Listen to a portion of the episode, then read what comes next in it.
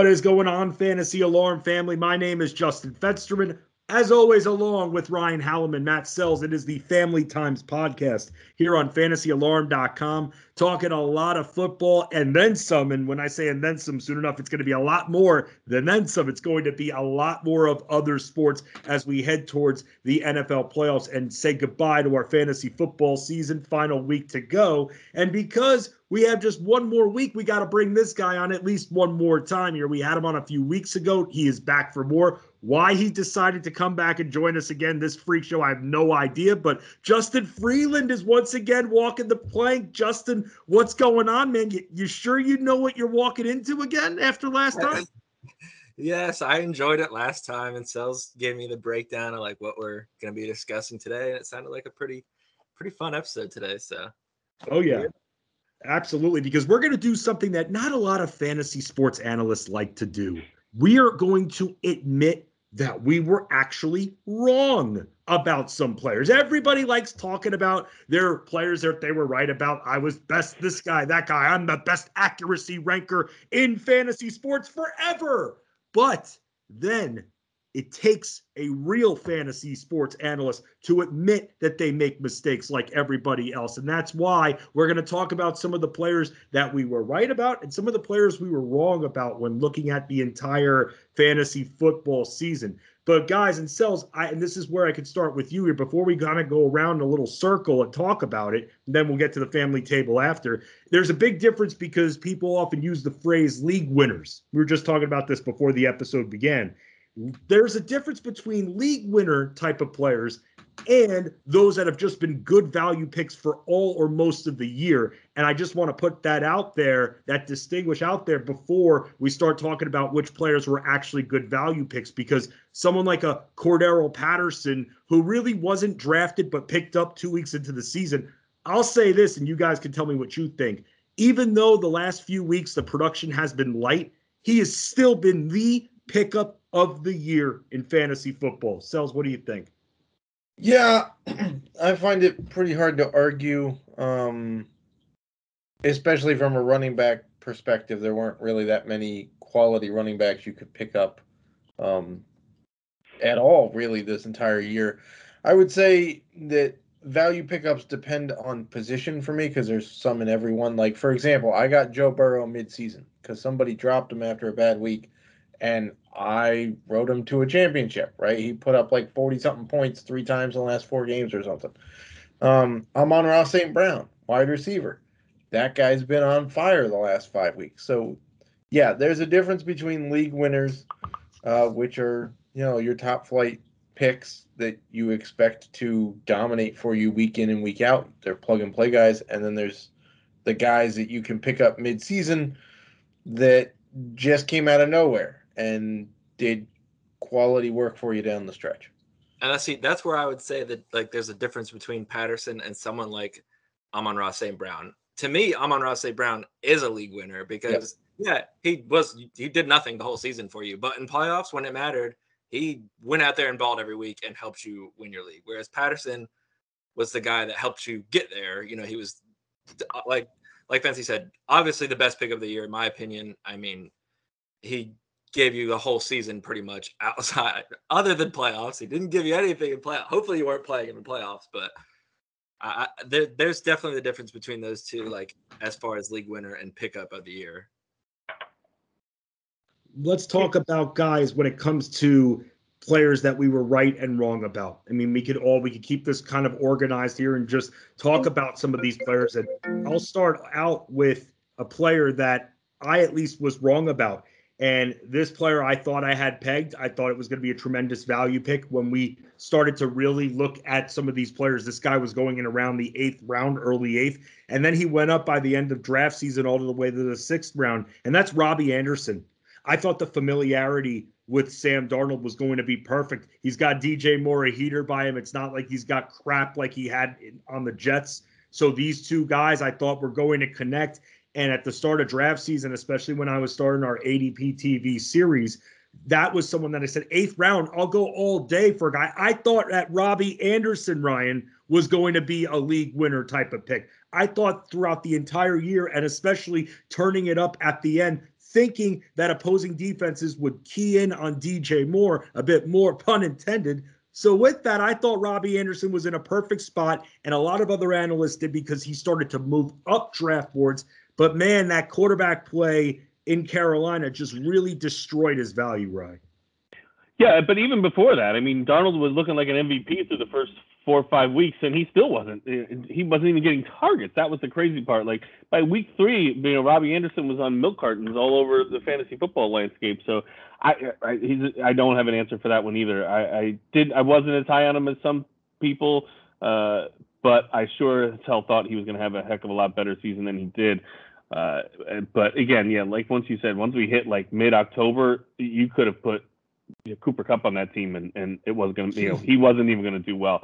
The quarterback play just got worse and worse and worse uh, as the season went on. Cam came in, had like a good half, and then he reverted back to we saw in uh, New England. And then when Darnold came back, he's not been any better. So, you know, uh, Anderson was kind of doomed by the circumstances, but even right out of the gate, he wasn't lighting the box scores up. Now, what about you, Justin? When it comes to someone that you were all in on, maybe drafted on multiple teams, and he just didn't come through, who was one of those players for you? All right. I, I would start with a singular player, but I'm going to start with an entire group that I just whiffed miserably on, which was rookie quarterbacks. I was in on Lawrence, I was in on Lance, I was in on Fields, all three of them. Fields was mostly terrible. Lawrence was complete garbage. I mean, he didn't one of the worst fantasy quarterbacks you could possibly have. And Lance, you know, never played. So that entire I mean, if you and it's so funny to me because like last year we see, you know, Burrow and Herbert both are amazing rookie fantasy QBs. And then this year is just like the polar opposite. All these guys were just useless. And I, I was in on them and it just did not work out in any situation. Justin, I'll say this though our own Ryan Hallam over here calling it since the day after draft day that it was going to be Jimmy G all the way. Everybody was just so excited. And Ryan's like, well, where's the experience with Lance that you just want to give him the keys to the kingdom immediately? So, Ryan, I got to give you some props here, man. You stuck with that, and now Jimmy G's been hurt. But you were right. That was a big thing you were right about this year. You came on the radio and talked to us about it because everybody gets excited with the shiny new toy, and that is those rookie quarterbacks drafted so early. And everybody was seeing the glitz and the glam regarding Trey Lance, maybe even Justin being one of those guys. And you were going on there saying, well, what did Jimmy G do to not deserve to start versus Lance's inexperience. And once you brought that up, Rye, I was like, though it makes that much more sense now why Jimmy G would be starting this year. Well, there's three reasons really why it made sense. One, because although they have stumbled their way through the season, I do believe they came into the year with at least a deep run into the playoff aspirations and possibly going back to the Super Bowl. I mean, they were in it in 2019 and the whole team was hurt in 2020. So they brought everyone back and brought in a few good draft picks. So like there was no reason to think they weren't going to be successful. Two was when Jimmy's played, he's been good. So I don't know why, you know, there was a reason to sit him right away. And three was Lance, you know, played at a small school, North Dakota State, played one game the year before because of COVID and started one season. So he had like 11 starts at uh, you know a very small college under his belt coming into the NFL. And you know, Kyle Shanahan's system is not exactly the easiest one in the world to pick up. Uh, so I I uh, I did think he would start before the season was over, and he I, he wouldn't have if Garoppolo didn't get hurt. So I was a little off there, uh, but I, I, didn't see any reason why he would just come in and start from the from the from the jump because it was just too many reasons that that, that just didn't make sense. And see, here's one thing I did with that is I didn't think he'd start from the jump either. I was thinking like week five ish, maybe six, whatever in that range he'd start. Um, so in a lot of leagues that I did go for Lawrence, I paired with Lance, and I thought one of them is gonna hit. Yeah, and, Lawrence is a shocker to me how bad he was. I mean, and then you know, as it turned out, Lance never played, and Lawrence was terrible. So it just it, that that strategy of those two together did not work out at all. But yeah, for Lawrence, yeah, it was a mess uh, from the. The funny thing is, and, and, you're a Jaguars fan, but I see some things like he's going to have input on the new coach. I'm like, he hasn't proven shit yet. Maybe we shouldn't. You know, guys do bust. I, I know he's like a generational talent, and probably he's going to be okay. And this was this really bad season under really bad coach and tumultuous circumstances and injuries and such.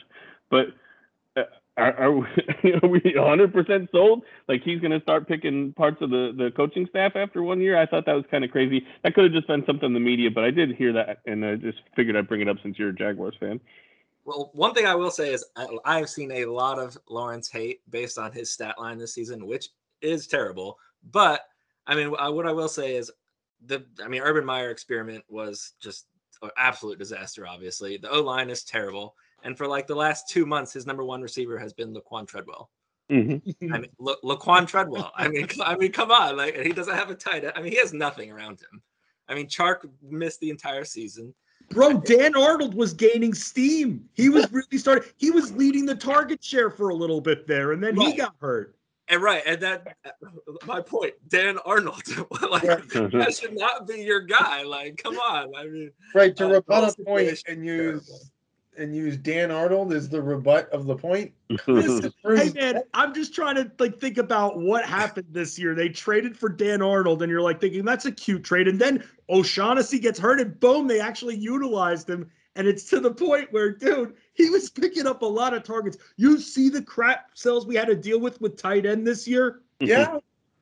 That I mean, that's why Coop is known as the tight end whisperer, and he's been dead on the money on a lot of guys. Um, but speaking of a guy I missed on, I was in on Allen Robinson. Ooh, yeah. I thought I thought the quarterbacks weren't going to matter because it's never mattered for Allen Robinson, right? When has he ever had a good starting quarterback? All the way back to Jacksonville, right? Never had a good starting quarterback. Guys put up very good numbers, and then he flat disappeared. Like, is he still on the Bears roster? Are we sure about this? Because haven't seen him, you know, obviously he dealt with some stuff too, but I was off on Allen Robinson. I, I thought he would be a perfectly fine wide receiver too.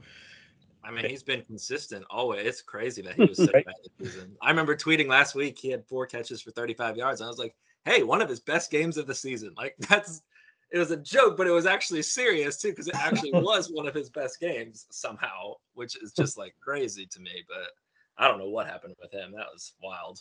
In full point PPR leagues, in which touchdowns are six points per reception, he scored in double figures. Well, A, he scored like one touchdown all year. He hit double figures in PPR twice this year. Twice. That's it. And we're not talking he had himself a 25 point game. He had two 10 point games. I was about to say, half PPR, he had zero games with 10 points all season. I had him on one. I remember picking him in one league where I took a couple gambles on some other guys. I was like, this is my safe pick right here in A Rob. He's always consistent. He's always consistent. And then he was just by week four, it was like, I, I can't even play this guy. Like he is awful. Yep, that's another miss there too. What were you saying, Ryan? I said, then by week eight, you're like, does this guy even have to be on the roster anymore? Like, uh, I, I dropped him in a couple leagues. That's how bad it got. But yeah, I, I everyone missed on that one. I think that was pretty much across the board. Uh, one that I, it's not a miss that I drafted and he played crappy. Is one that I just never draft is Joe Mixon, uh, and usually because he doesn't score a lot of touchdowns and dude's balling out with 16 with uh, well, I guess he's not gonna play this week, so he's gonna finish the season with 1,200 yards and 16 uh, touchdowns. So a career year for a guy that I never draft. Uh, so those who, those believers who stuck by him and continue to draft him in the second round, uh, you got paid off this year. Uh, I will continue to not trust him though.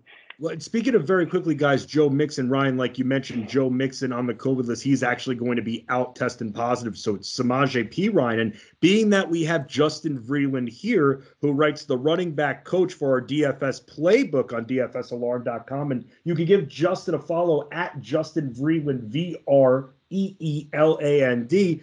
Justin, what do you think about Samaje Perine going into week 18? I mean, it's pretty easy to like him, honestly, because we've seen a lot of PPR work with him already, like in like in the passing game. So, you know, he's to keep that role, like obviously in week 18, plus get some carries. I mean, I, with how explosive their offense is right now, it's hard not to like like him filling in for Mixon. Yeah, so for all of you out there, again, if you haven't made the adjustment on your rosters and picking up somebody, there's not much when it comes to running backs to pick up off of the waiver wire. But at this point, you're just looking for volume. You see someone that has the potential of getting 10 plus carries, you're going to look at reserves from like the Eagles, gross at this point. I mean, that's where you're looking. This is why playing in week 18, and we can do a whole other episode regarding whether or not we should be playing in week 18 or not but we digress for now. We digress. We'll stick with what's going on because we also need to hear from Ryan regarding a player that he was heavily invested in that just did not work out. Who was one of those players, Ryan? Uh, I can stick to my uh, hometown and stick with Brandon Aiyuk.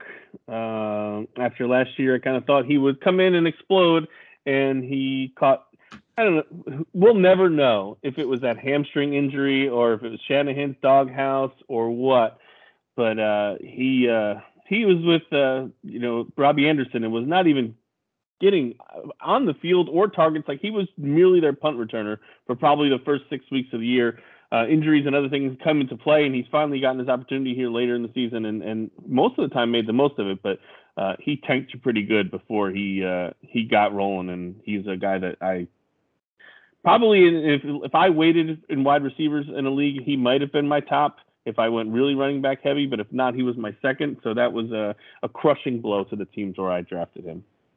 Yeah, that's just that. I drafted him in one league in the I think the fifth or sixth round. I was at the end of the round and I drafted him. And I was just thinking at the time I had drafted on this one team. I had already had Cooper Kupp and Chris Godwin. So I thought I was oh such, such a money receiving core. And then to add Brandon Aiyuk, I'm like boom, clinched. Now I can just focus on building up my running back core some more and start focusing on where the valued quarterback is going to be. But I did not anticipate that after the year we saw from Brandon Aiyuk and how he was utilized last year, Ryan. I'm with you there. I I thought it was going to be much more lucrative. By the way, good thing for you though is Cooper Kupp made up for him and himself. Oh, so dude, you know what, okay. Yeah, MVP by far has to. Yeah. Mean, we we've had a few strong performers. I mean, Derrick Henry has been up there. Then he got hurt. Then you have someone like a Jonathan Taylor who was very reliable as well. And then Cooper Kupp, man, was just on a totally different level. There, he, there are some guys. A lot of outscored four different teams' entire wide receiving cores in PPR format. Especially where you got him too. I mean, he's right. definitely value. And speaking of Aiyuk, another one that I will add into that MVP fantasy mix, which is also one I did get right, was Deebo Samuel over Aiyuk. Deebo Samuel was amazing this season. Uh, definitely great value where you got him in drafts. Yeah, I mean, that, I mean, awesome value pick there. He was going down in the rounds a little bit, and I was wondering who was going to be the priority. But yeah, for those that went in on him, were worried about maybe his health, they got rewarded. For those that were worried about old age, and you went after guys like Matthew Stafford, and especially like me, I had Tom Brady on three different teams, and I was happy as hell regarding that. And until he proves otherwise, I'm going to continue to draft Tom Brady because let me tell you guys, once we hit August, those doubts on is this going to be the year his body breaks down, that's going to keep his draft value very tight in that eighth, ninth round area, at least in my opinion. Okay, maybe he goes up to the seventh and that's it. But if I'm seeing him in that eighth or ninth round, I'm once again going back in next year, guys. Yeah, well, he's not going to have Brown, and uh, Godwin is is surely going to miss part of the season after tearing his ACL late. But it doesn't matter; like he'll find somebody else. And and look at Cyril Grayson for Christ's sake, is a fantasy winner in the past few weeks. So I, am with you until we see it. I'll I'll go down with the ship the year I'm wrong with Brady. I definitely uh, he, his body can't break down if he never gets touched. So basically, right. that's it.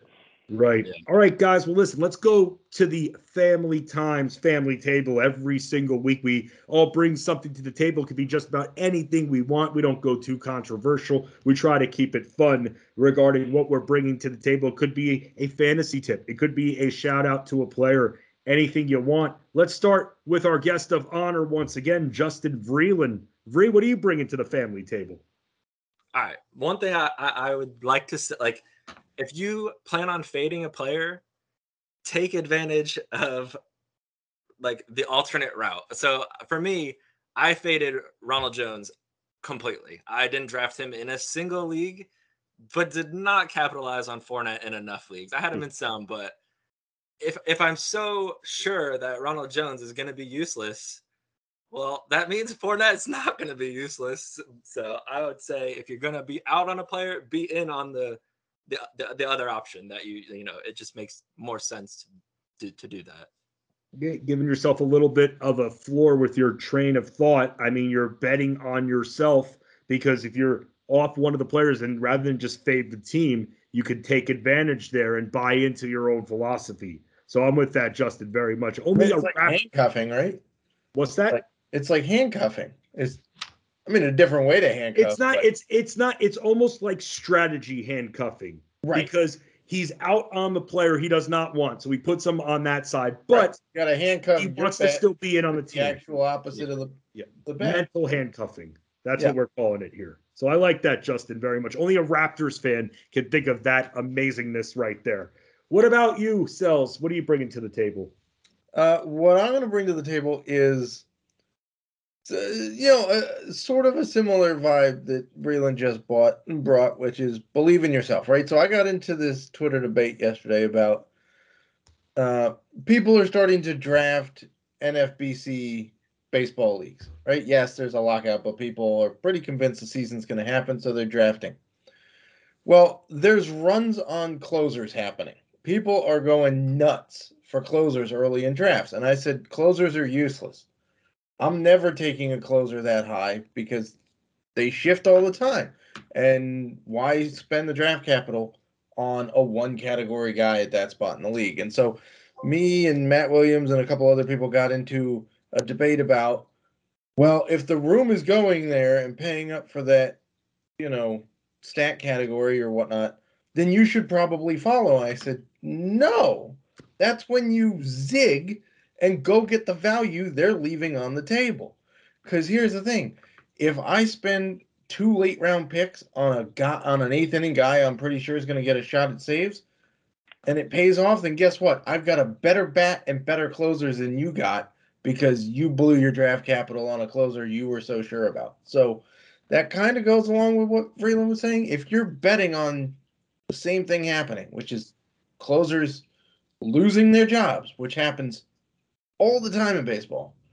Stick to your guns, draft your value. If it works, great. If it doesn't, do the same thing again next year. Because guess what? My big money league, I never pay up for closers, and I'm perfectly fine finishing towards the bottom in saves when I know I'm going to smoke you in offense because I now have the money to go spend on a bat. There you go again for those. Hey, just because the MLB is in lockout does not mean we don't have fantasy baseball on our minds. We're still Nope, our getting you guide's coming out January 17th. business as usual here. We, nothing stops for us. You don't understand that. Even when sports stopped for us on the site, we were still pumping out content. I was busier than ever when sports stopped because we redid the entire site when sports stopped. Right. We we were talking we were talking about Dan Malin and his lack of condiments in his life and John and Pemba liking vanilla ice cream. Let me tell you, those conversations are some of the most fun and humanizing conversations hmm. in the world. It has nothing to do with fantasy sports, but there's so many people. It's like I I forget who I was saying this to recently. I could tweet out, let's just say, my starting five and be like, these five guys are going off. Lock it in. They're going off. Going to be fire. Emoji, lit, lit, lit, all that kind of stuff for the millennials. But then I won't get as much action. And then I'll tweet something out like, I just made a duty. And I'll get like 500 likes on that. That's the way this That's world works, there, man. Fence. What's that? That's impressive that you can get, like, for a literal poop tweet, you can get 500 likes. That's Well, I haven't gotten that yet. I haven't gotten that yet, but I'm just say, using it as an example. I thought you said, "Oh, that's amazing, Fancy." What? That I'm not constipated? I guess so. A lot of roughage in my diet. Is there a. Metamucil commercial in here somewhere? Is that what's happening? I'm not getting paid by any sponsors. Ryan, what are you bringing to the table? Uh, I don't really have a whole lot, so I'm just going to put out uh, positive vibes for my 49ers this Sunday to beat the Rams and get into the playoffs, or at least please Atlanta take out the Saints so we can back our asses into the playoffs. And if for some reason they don't, I'm putting all my uh, all my good karma behind the Bengals because that's going to be the team that I'm going to root for if, if my team goes out. So You know that the Uh, Bengals could still get the top seed in the AFC? I think anybody can, right? Like all four of them, or I haven't I looked at so. all the. Ten- so the Bengals would have to win. Tennessee, Kansas City, and the Patriots would all have to lose, and then Cincinnati gets the tiebreakers. They're just fun to watch. I like the team, even though I've just bashed Joe Mixon a couple minutes ago. We wanna could see see the Sunday Night. Football end in a tie. If the Colts lose to the Jaguars. no, you laugh, but here's an interesting fact for you. The Colts have not beaten Jacksonville in Jacksonville since 2014, regardless of who's been playing quarterback for either team. The Jags were just losing 50 to 3 to the Patriots last week. Oh, okay. yeah, they, they've been real it's not bad. likely to happen, but weird things have happened. If the Colts lose to the Jags, the Chargers and Raiders could orchestrate a tie so that both of them make the playoffs. Interesting. That that's yeah. Coaches have a summit in the middle of the field. All right, look, let's let's let help me help you situation. Yeah, basically. I like that. It's hey, you know what? By the way, the Bengals getting the one seed, they won't do their usual lose in the first round like they have tended to do over the last 30 years Well, or so. true. Yeah. So it's that's them. They're always one and done. They go not even first round, boom, they're always out. How they're like the Cleveland Cavaliers from the 1990s. They could have a great season, 55 wins, Larry Nance, Mark Price, and boom, out in the first round of some rando schmuck team. I am going to give to, for the family table, and I've said this on Alarm After Hours on Sirius XM, and I'm just going to say it here. If you're a fantasy sports commissioner, by the time payments are due, when you guarantee a certain amount of money, if that's what the prize is, you have to execute on that. If you are unorganized and you do something like, hey, you have all the funds, but you de- decided to spend them on Amazon or whatever, so now you don't have the league treasury anymore, or you just didn't collect the league entry fees and now you're too afraid to ask the league mates for them, or your league mates are holding out on you. That's you. That's on you. You're the commissioner. At the end of the day, it sucks but you're going out of pocket when that it's happened to me. I had to one time. I used to be the most generous, softest commissioner out there. But I'll pay me whenever. I trust you. And then I got screwed. And you know what? I could have given less of a payout. No, that's not how it works. I committed to the payout. I kicked that schmo out of the league. And you know what? I went out of pocket for it. And and even the winner was like, you know, you don't have to do it. And I'm like, no, no, no.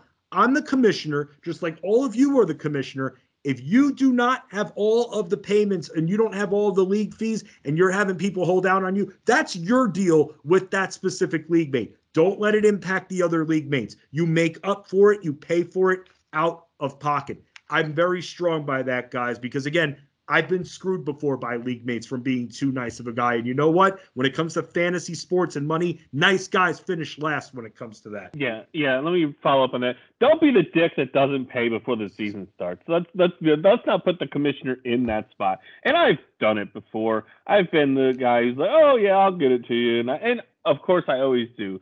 But just don't just friggin' pay. If not before the draft, at least before the opening day. Just I'm not drafting my league if you haven't paid me. Yeah, Right. my baseball league doesn't let you draft if you don't pay. Like Right. you literally can't participate in the auction if you don't pay.